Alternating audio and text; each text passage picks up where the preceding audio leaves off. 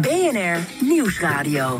De Zakenlunch. De zakenlunch. Tijd om belangrijk zakelijk nieuws van dit moment door te nemen. Samen met Michael Huijs, de algemeen directeur van A G C Nederland... en Stan Westerterp van Bond Capital Partners. Stan, voor een blik op de beurs uiteraard. Goedemiddag. Hi Thomas, goedemiddag. Ik denk dat wij niet om Nvidia heen kunnen. Uh, marktwaarde van de chipontwikkelaars steeg met negenentwintig procent na beurs op Wall Street. Dat is volgens mij... Even bij.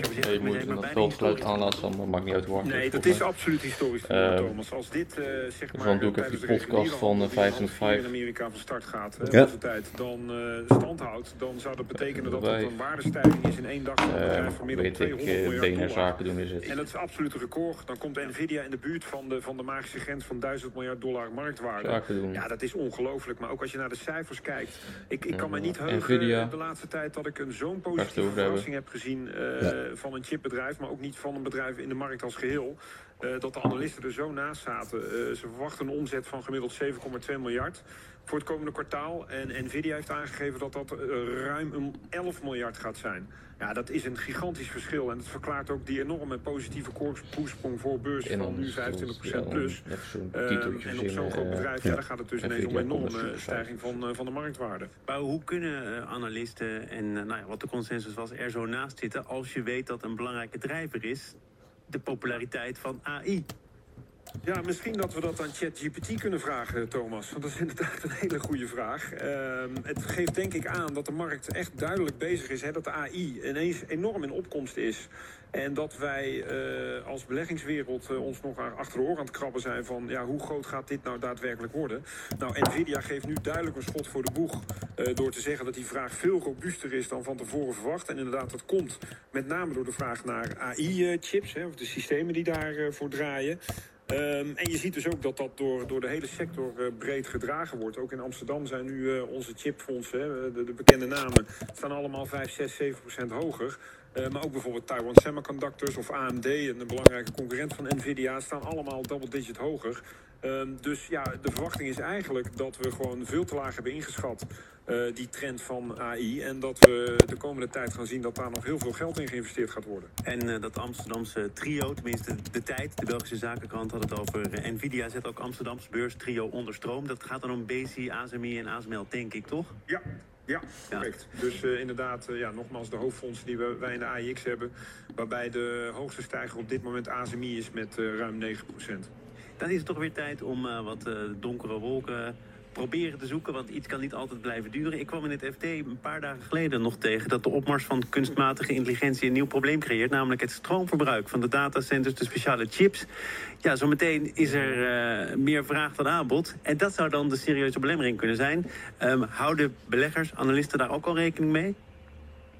Nou ja, kijk, dan komen we meer op het energievraagstuk terecht natuurlijk. Uh, ik denk dat dat uh, ja, de, andere, de keerzijde van de medaille is. Uh, maar dat is ja, iets wat, wat, wat, wat, wat veel meer speelt, ook over verschillende sectoren gaat natuurlijk. Denk, ja, uh, ook als we kijken naar de verduurzaming ja, van het wagenpark bijvoorbeeld. Dat we gewoon echt wel serieuze problemen hebben met de vraag naar elektriciteit voor de, voor de komende decennia.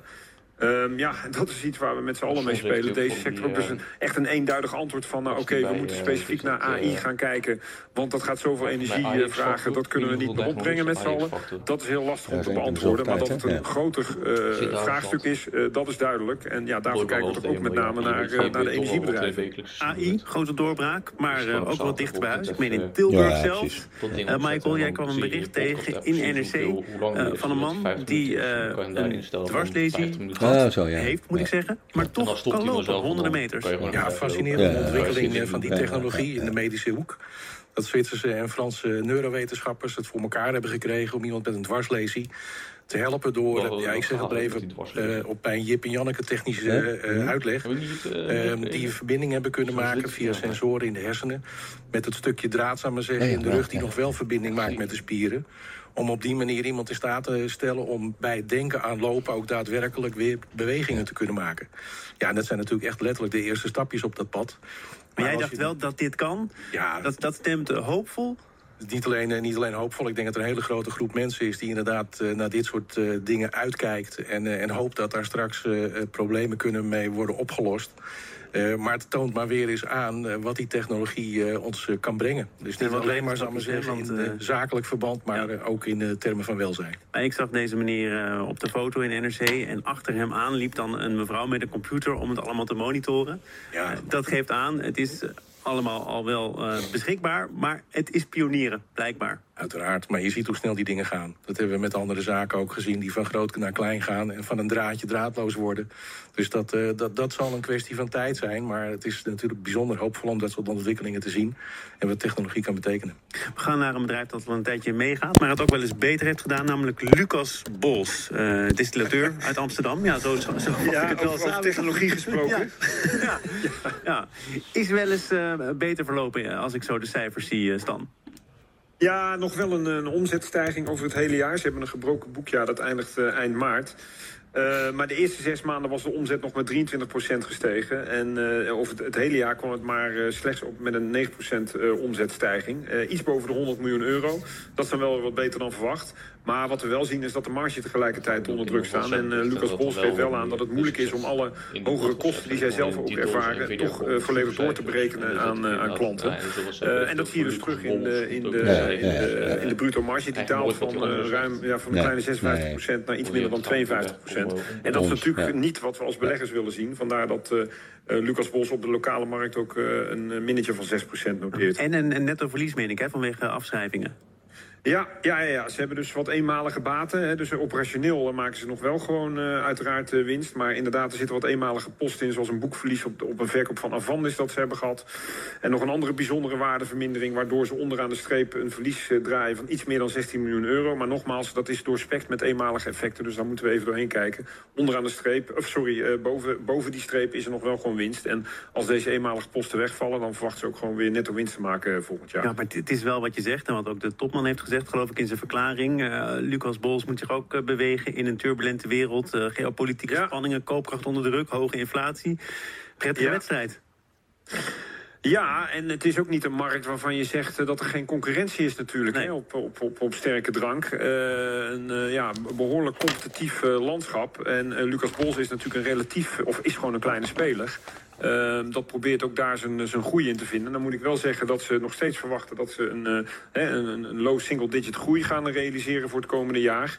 Uh, maar het is inderdaad niet, uh, het zijn geen klinkende cijfers zoals we het net bij Nvidia erover hadden. En ik vraag me ook wel eens af, heel eerlijk gezegd, of Lucas Bols niet wat te klein is voor dit, uh, voor dit gigantische speelveld. Maar goed, dat, dat, die discussie is al wel vaker geweest natuurlijk. De familie zit er groot achter. Uh, misschien dat het ooit nog wel eens een keer tot een, uh, tot een exit komt van de beurs. Want dat heeft het natuurlijk niet altijd gestaan. Maar goed, dat is een beetje koffiedik kijken. Michael, jouw dag begon in ieder geval qua mediaconsumptie met uh, Goedemorgen Nederland... waar ja. een optreden was van C D A Tweede Kamerlid Harmen Krul. Klopt. En die maakt zich zorgen over de vitale infrastructuur die te vinden is uh, op, onder, in de Noordzee. Klopt. Wat was het punt? Nou, het punt is dat er vanmiddag een uh, commissievergadering is... Uh, over de strategie ter bescherming van de Noordzee-infrastructuur. Je zei het al. Ja, en de namen die ik in je vorige item hoorde, China en Rusland... Uh, worden natuurlijk ook vaak in verband gebracht met uh, onderzoek uh, naar die infrastructuur. En dat zal niet zomaar zijn. Kortom, uh, ja, ik maak mij daar zorgen over. Hij ook? Ja, ja, ja, en niet alleen zorgen, maar eh, dan, niet, niet zozeer dan alleen ten aanzien van die landen die net genoemd werden. Eh, maar vooral ten aanzien van de, de politiek die hiermee bezig is. Het, het duurt al een tijd. En uh, ik, uh, ik maak me zorgen over een stuk naïviteit die, uh, die ik daar proef. Voor. Nou, naïviteit, er zijn zes ministeries mee bezig. Als ja. je kijkt naar wie de verantwoordelijkheid draagt voor dit thema... dan kun je niet zeggen dat het op geen enkele agenda staat. Misschien staat het zelfs wel op te veel agenda's. Ja, maar dat feit dat het geagendeerd wordt... vind ik nog niet uh, een bewijs dat er geen sprake van naïviteit is. Want uh, dat hebben we bijvoorbeeld gezien toen in tweeduizend veertien Poetin de, de Krim betrok. Ja. En iedereen al begreep dat het daar niet misschien bij bleef. Toen zijn we ver, fijn zaken blijven doen. Maar volgens mij hebben de, de inlichtingendiensten in maart nog uh, naar buiten exact. gebracht... dat er op grote schaal uh, wordt gespioneerd, ook uh, door China met, met name. Dat exact. is dan nu door de minister van Buitenlandse Zaken van China weer weersproken... tijdens dat bezoek van Bob Koekstra. Maar het is toch niet zo dat... mensen nog wakker moeten worden. We hebben toch een China-strategie? En nou, China... dat vraag ik me af. Want ja, wat, wat zouden ze in China anders hebben moeten doen? Moeten hebben bekennen dat ze inderdaad spioneren... en dat ze nog veel andere plannen hebben? Nee, maar, nee, maar de, de dat vind ik dus naïviteit. Is, is de echte naïviteit er niet al een klein beetje af? Ja. Ik, uh, ik heb daar geen bewijzen van. Ik maak me daar echt zorgen over. Maar je hebt misschien ook geen bewijs van het tegendeel. Nee, maar dat is het probleem met naïviteit. Dat kun je alleen achteraf aantonen. Nou, dan moeten we je nog een keer uitnodigen als het of goed of verkeerd is gegaan. Uh, ja, maar je ziet meer voorbeelden. Ik zag uh, gisteren inderdaad wat verontruste politici die zich uh, zorgen maakten over een bepaalde bezoeker. En uh, dan uh, wordt er inderdaad ook over van alles gesproken wat wel en niet kan. Maar dat onheimelijke gevoel wat uitgesproken werd, ja, dat lijkt me ook heel terecht. En dan denk ik ook van, hoe ver gaat naïviteit? Moet er dan eerst iets gebeuren? Ik uh, dank voordat we daarover doorpraten. En misschien gaat het al vooral over glas. Stan Westerterp van Bond Capital Partners. Tot volgende week. En zo meteen, ja, nee, ik denk toch, we gaan het over glas.